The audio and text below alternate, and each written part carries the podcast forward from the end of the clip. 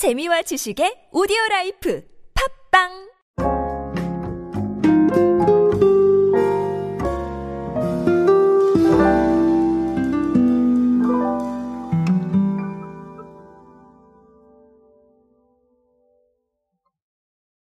자, 아, 명절이 다가오고 있습니다. 사실 뭐 바로 코앞은 아니지만 어쨌든간 그래도 명절이 또 다가오고 있기 때문에 또 이맘때쯤 되면은 제가 꼭 한 번씩 짚고 넘어가는 게 있죠.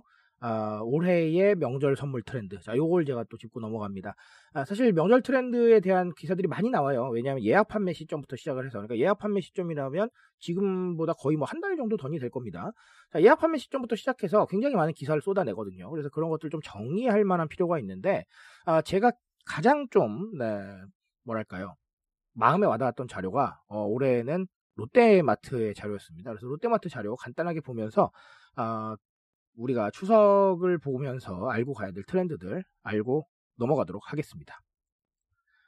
안녕하세요 여러분 노준영입니다. 디지털 마케팅에 도움되는 모든 트렌드 이야기들 제가 전해드리고 있습니다. 강연 및 마케팅 컨설팅 문의는 언제든 하단에 있는 이메일로 부탁드립니다. 자 어, 일단은 사실은 이 명절 선물 세트에 대한 것들은 꼭 한 번씩 돌아봐야 될 게그 시점에서 가장 뜨거운 트렌드들을 많이 반영을 하게 됩니다. 아무래도 즉각적으로 소비를 끌어내야 되는 부분이 있잖아요. 그러다 보니까 반영을 하게 되는데요. 그러다 보니까 제가 항상 눈여겨보고 있고 또 여러분들께 매년 소개를 해드리고 있는 것 같습니다. 아마 이거 말고 한 편 더 나갈 수도 있고 안 나갈 수도 있을 것 같아요. 어쨌든 네 그렇습니다. 그래서 어, 일단은 사실 제가 결론부터 말씀을 드리면 어, 아주 새로운 개념은 아닙니다만 이번 추석에 롯데마트가 본 건 뭐냐면 친환경 포장재를 도입한 ESG 선물 세트 자, 그리고 트렌드에 대응하기 위한 SNS 인기 상품 선물 세트. 요렇게 두 가지가 핵심입니다. 아, 굉장히 좀, 좀 재밌게 봤어요. 특히나 후자, 네. 트렌드에 대응하기 위한 SNS 인기 제품. 요건 좀 아주 재밌게 봤습니다. 사실 ESG 선물 세트는 뭐 이번 설에도 있었기 때문에 아주 새로운 개념이 아닌데 SNS 인기 상품 요거는 아주 새롭지 않나라고 생각을 합니다.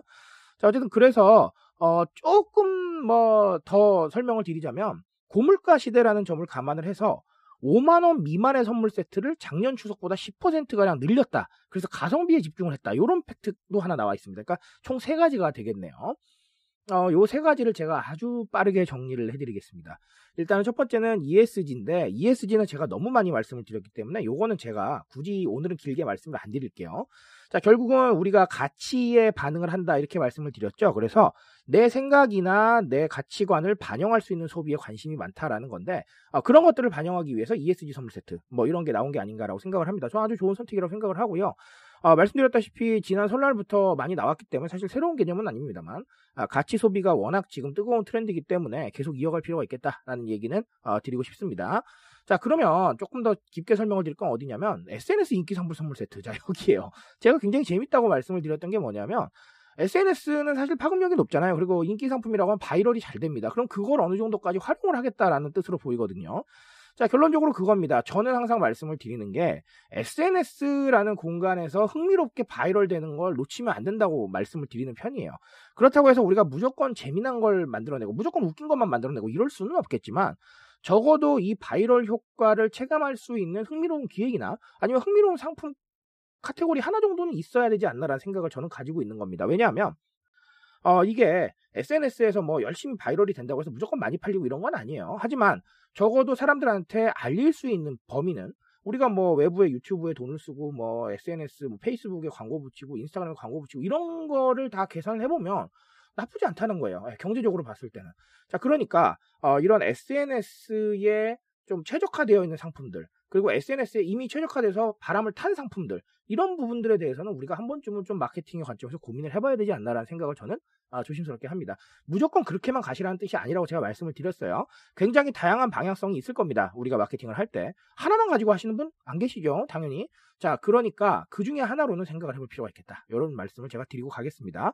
자, 또 다른 하나는 가성비. 이 단어가 좀 중요해지고 있는데, 사실 뭐, 맞아요. 고물가 시대고, 경기에 대한 부분들, 맞아요. 고물가 시대이기도 하고 경기에 대한 부분들을 체감을 많이 하게 되죠. 저도 뭐 마찬가지입니다. 당연히 그렇거든요. 자, 그러다 보니까 가성비라는 단어가 요즘 더 집중을 하고 있습니다. 그래서 기존에 있었던 프리미엄이라는 단어랑 조금 상충돼서 사용이 되고 있는데 제가 간단하게 정리를 드릴게요.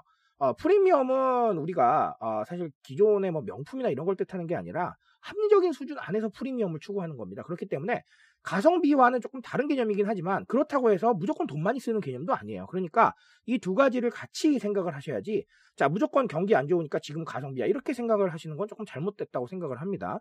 어, 떤 부분에 내가 좀 우위를 두느냐에 따라서 조금 더 쓰는 곳과 조금 덜 쓰는 곳이 생기는 거예요. 그렇게 생각을 하시면 되겠고요. 어, 하나 더 주의하실 거는 사실 중간은 없습니다. 무슨 얘기냐면 많이 쓰시거나 아니면 적게 쓰시거나 이렇게 두 가지 중에 하나지 어정쩡한 중간은 요즘 잘 없어요. 그러니까 차라리 정말 가성비를 따지거나 아니면 적정한 수준에서 프리미엄을 만들거나 이게 오히려 더 낫다는 겁니다. 그러니까 이 애매한 포지셔닝 하지 마시라는 제가 얘기를 드리고 싶은 거예요. 무슨 말인지 아시겠죠? 자, 그래서 오늘 뭐 세 가지를 좀 빠르게 정리 드렸는데 뭐 한 가지는 기존에 많이 말씀드렸던 거니까 제가 짧게 넘어갔고요. 두 가지를 본격적으로 말씀을 드렸는데 어, 이 부분에 대해서 한 번 더 고민해 보시고요. 언제나 마찬가지지만 또 저한테 SOS 쳐주시면 제가 달려가서 강의로 조금 더 설명 드릴 수 있도록 하겠습니다. 저는 오늘 여기까지 말씀드리겠습니다. 트렌드에 대한 이야기 제가 책임지고 있습니다. 그 책임감에서 열심히 뛰고 있으니까요. 공감해 주신다면 언제나 뜨거운 지식으로 보답드리겠습니다. 오늘도 인싸 되세요 여러분. 감사합니다.